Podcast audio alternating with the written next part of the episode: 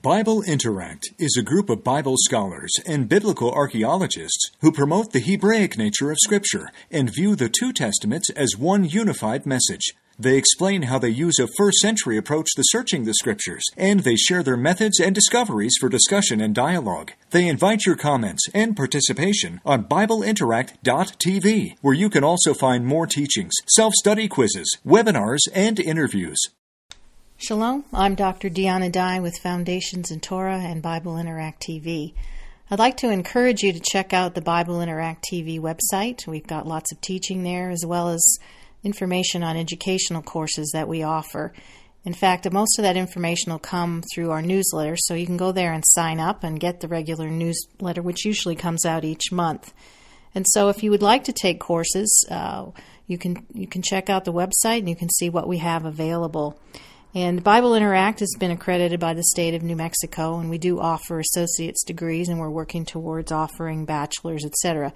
But all our courses are Bible courses based on first century methods, uh, based on an understanding of returning back to the very beginning of using the Torah as our foundation. So I'd encourage you to go there. Now, last time we were talking about the dew of heaven. That is really the title of this series, and we'll be building on that from week to week. And we left off with Elijah the Tishbite, Eliyahu the Tishbite, and he's an inhabitant of Gilad. And we discovered that coming into this series of verses in 1 Kings 17, there was no rain or there was no dew. And the dew, I've already established, is associated with the resurrection of the dead. And so, because we don't have these elements of rain and dew, there's no resurrection. There will be at the end of this particular narrative. However, the key in all this is that unless there is an atonement first, there cannot be a resurrection. And so, contained in this story is really there is an element of atonement which you don't see right away. And as we break down the various verses, uh, I hope you'll begin to see that tucked away in all this is the concept of atonement, and that's really is the key.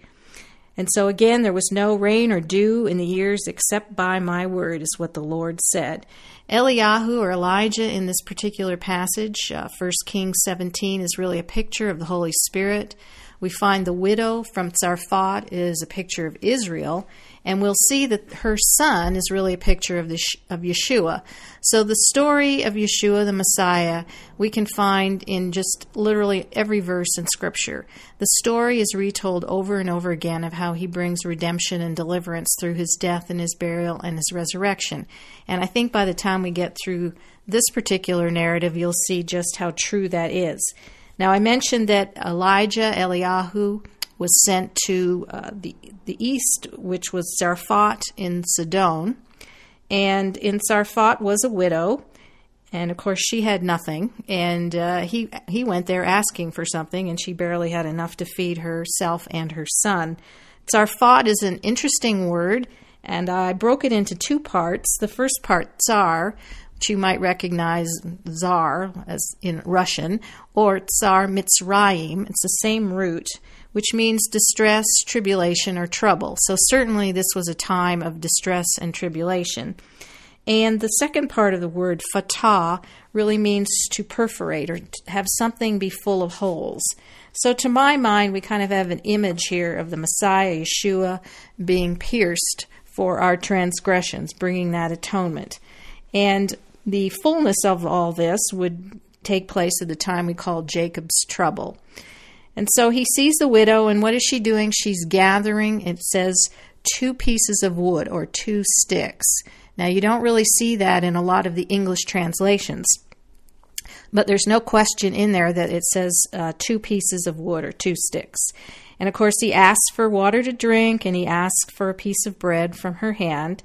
And she says, As God lives, I have nothing baked, only a handful of meal, which is flour, in a pot, and a little oil in a jug. Here I am gathering two sticks of wood so that I can go and cook it for myself and my son.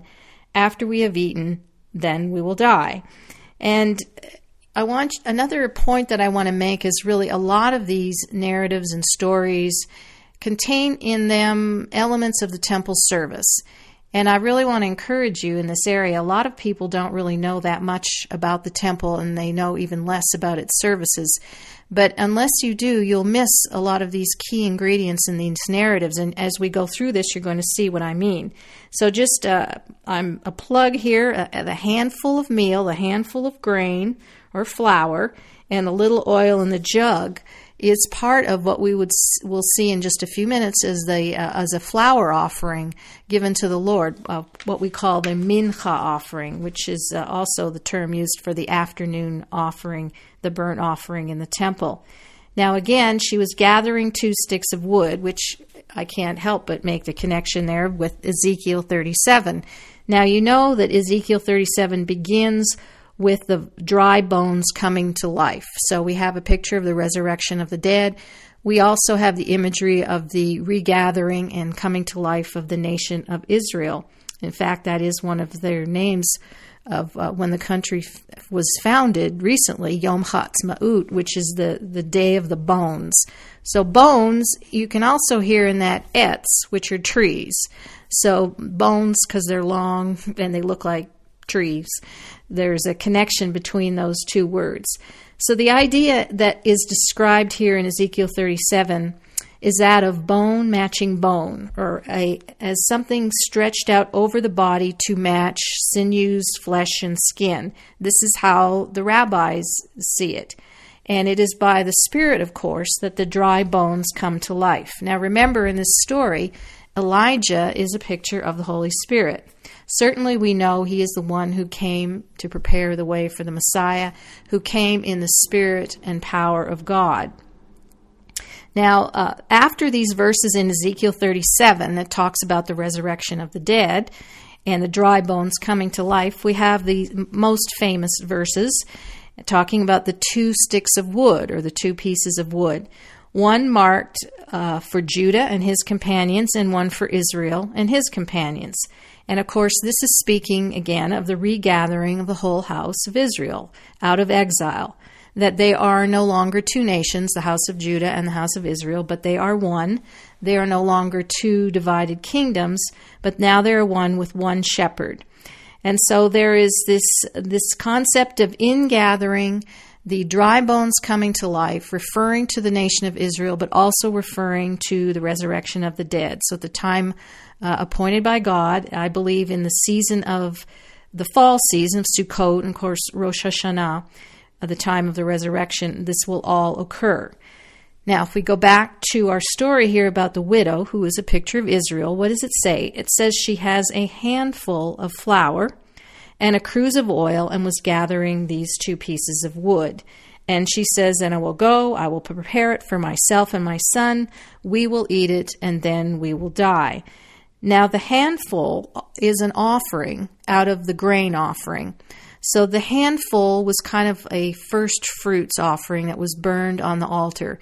Just the same way you would have any first fruits offering, the handful of grain, uh, the handful of flour would be that first fruits offering. It was called the chometz, and that part went to the Lord. That part was burned up and went to the Father. Again, uh, this was a meal offering and what we call the mincha, which corresponded to the afternoon prayers. Of course, there were meal offerings in the morning. There were actually, I think, about 13 different meal offerings. What's interesting in the scriptures as well is it says that this is the only offering that the Torah actually referred to as an offering for the nephesh or the soul.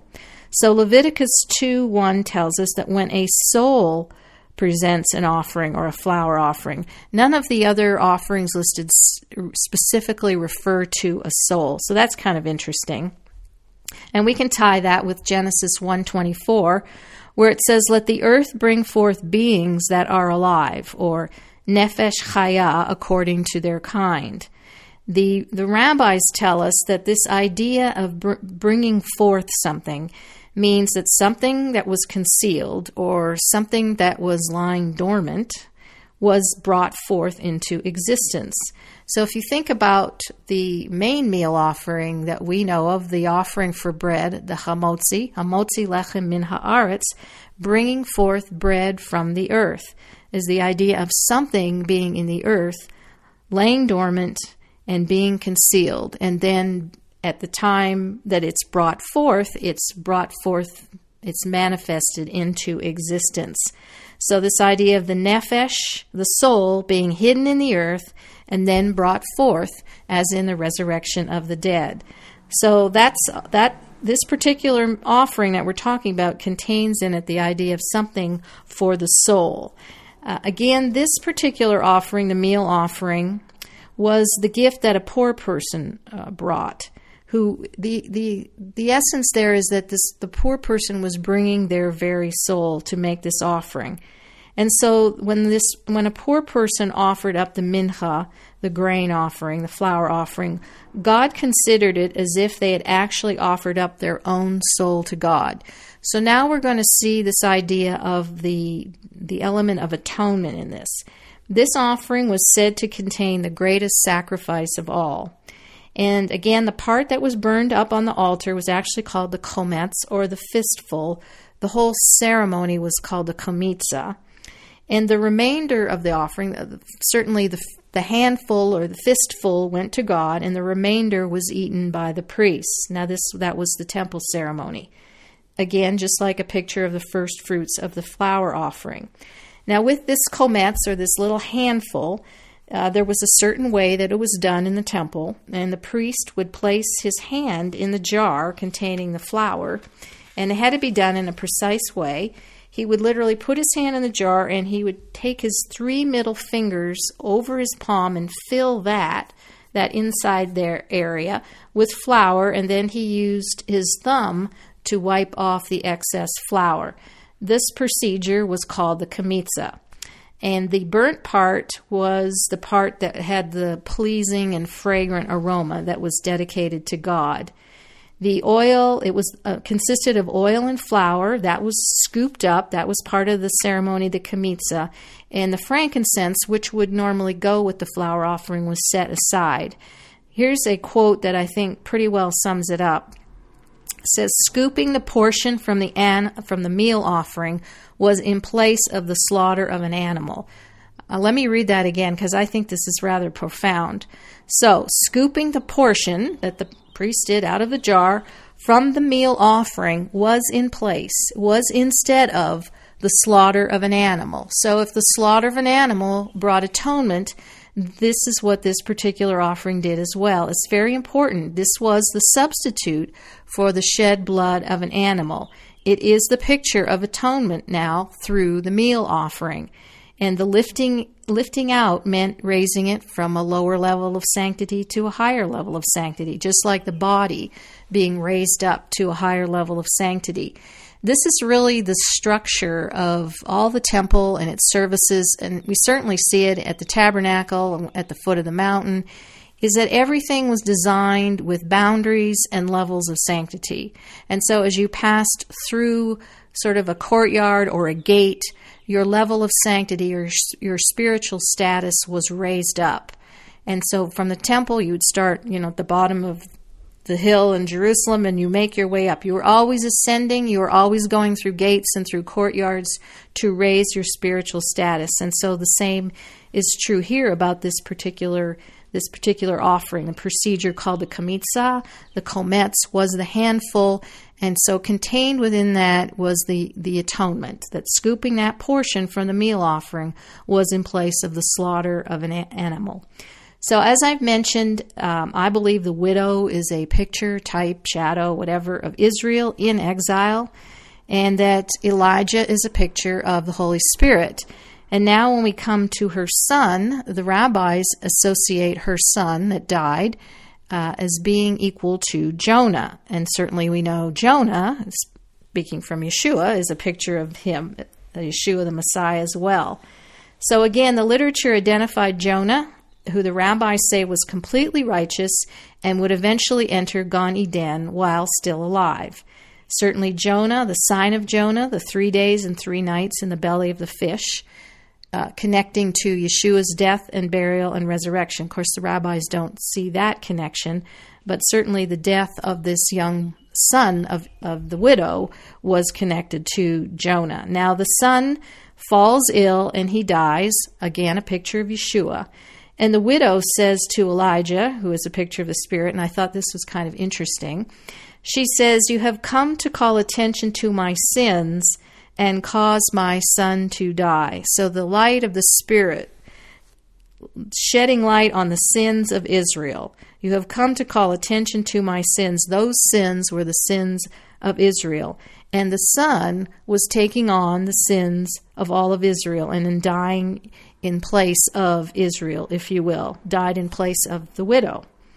One dies for all, and so the Son of Man was dying for the whole nation. Again, this is a picture of the atonement. Before we can have the dew, we have to have the atonement.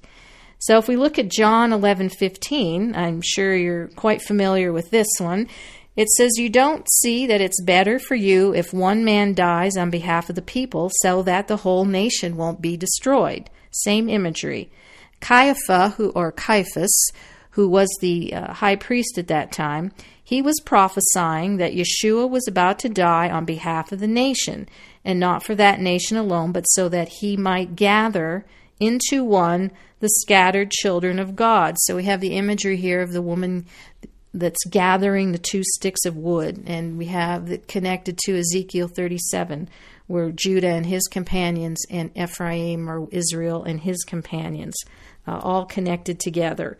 Now, uh, Elijah uh, basically laid the son on on the bed, and which happened to be up on the roof, and which that'll be of interest to you in just a moment. And what does he do? Elijah stretches himself over the boy three times. Is that a picture of the three days and three nights? Possibly. The concept in the rabbinic literature is that during the resur- resurrection process, limbs were being stretched out. Now, this is according to Raphael Patai. And so we have an image here of Elijah, who is a, is a spirit, stretched out over the boy, and that limbs were being stretched out because the boy, the son, was going to come back to life. His soul was going to return within him. And then it says uh, that Elijah brought him down, brought the son down, not from the roof, which is where it was, but from the aliyah of the house. And so, to my mind, I see the picture of Yeshua, who, by his death and burial and resurrection, he went to the arms of the Father, the temple in heaven, if you will. And the picture of Elijah bringing the son down from the aliyah of the house is kind of a picture of Yeshua returning to the world, the earth, and revealing himself in a resurrected body to his disciples or to his talmidim. And so remember, he appears here and there. He's inside a house. He can be outside. He can eat. He can pass through walls. He can do all this. And so the talmidim were able to see what a body could do that was in a resurrected state. And really, that's our only example uh, that we have in Scripture of to, to be able to, to describe what someone looks like who's in a resurrected state. Verse 22 of 1 Kings 17 says that Adonai heard Elijah's cry, and the child's soul came back into him and he revived. And that's significant. The rabbis never use the term resurrection. You, you don't really find that. Instead, it'll be referred to as resuscitation or revivification. So the idea of him being revived is connected to him being resurrected. And so Elijah says to the widow, and we see the widow as sort of Israel being in tribulation. He, he says, See, your son is alive. So wonderful pictures here of the Messiah and the work he accomplished. And really, as you go through Scripture, you find that nearly every narrative, nearly every verse has an element contained in of what the Messiah, Yeshua, would accomplish. So our imagery here is of, of Yeshua the Messiah returning to this sort of present physical age in which we lived in after his resurrection by the Spirit, his resurrection by the dew of heaven. The dew comes after the atonement. So we have to have an atonement first. And so this whole story introduces us to the idea of atonement, not necessarily then as an atonement in terms of the shed blood of an animal, as we saw here, the flour offering met that requirement. And so the dew or the spirit returned, and then, of course, we'll find in the story of Elijah that uh, the rain and the dew came and watered the land. So, as the Spirit raises the body from the dead, we mentioned that uh, we have two times at Passover, there's a specific prayer for, for dew, and that's speaking of, to my mind, the resurrection of the Messiah Yeshua and the first fruits of the resurrection. And then in the fall, uh, a prayer that we call the voice heralds, heralds and proclaims at the time of Sukkot will be the season of the general resurrection that we saw in Ezekiel uh, 37.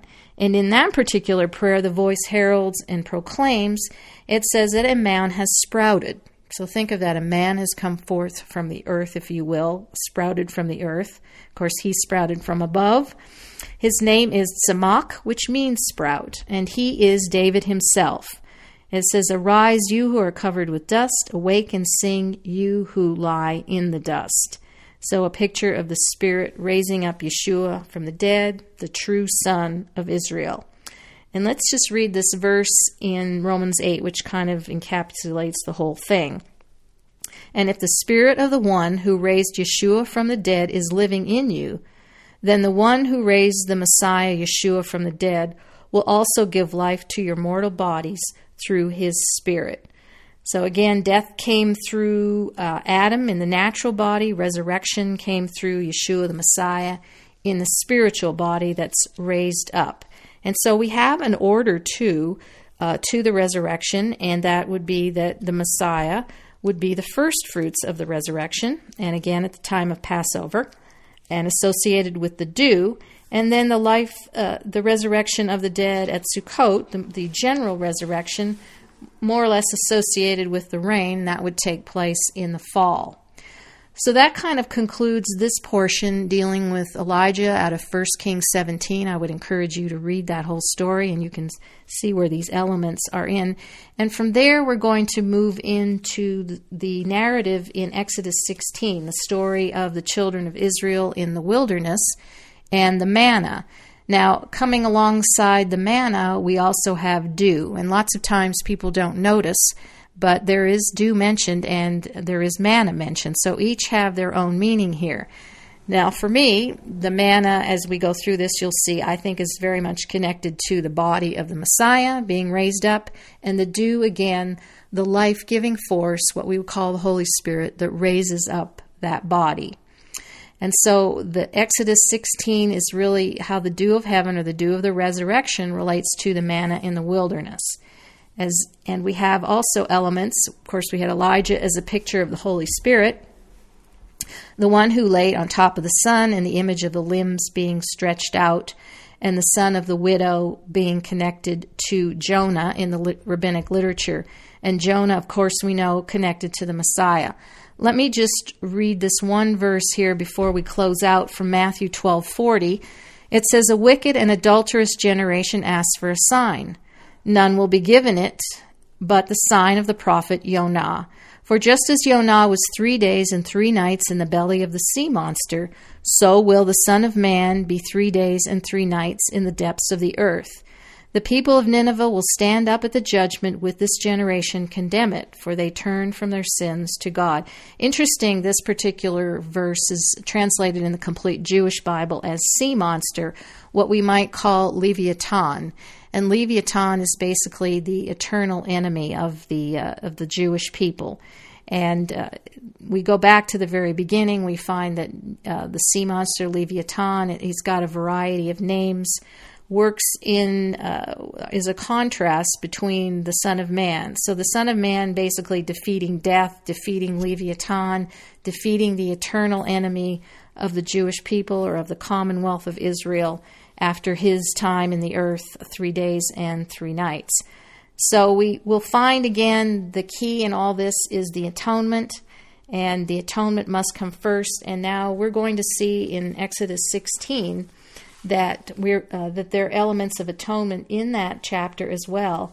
Uh, it's not obvious. You have to go through and look at some of the words in a little more detail. So again, we'll we'll pick that up next time, and I would encourage you uh, before you listen to this broadcast to, to, go ahead and read the entire story in uh, Exodus 16, and consider too the time of the of year it is. It'll tell you there in the first verses that it's the 15th day of the second month, and so that's kind of critical. Think about what what does that represent. And of course, we know that was the second Passover, the second time they were uh, they had an opportunity to slay the Passover lamb. So I'd like to uh, encourage you to check out my website, Foundations in Torah. If you go there, you can sign up and become a member. Talk to you next time.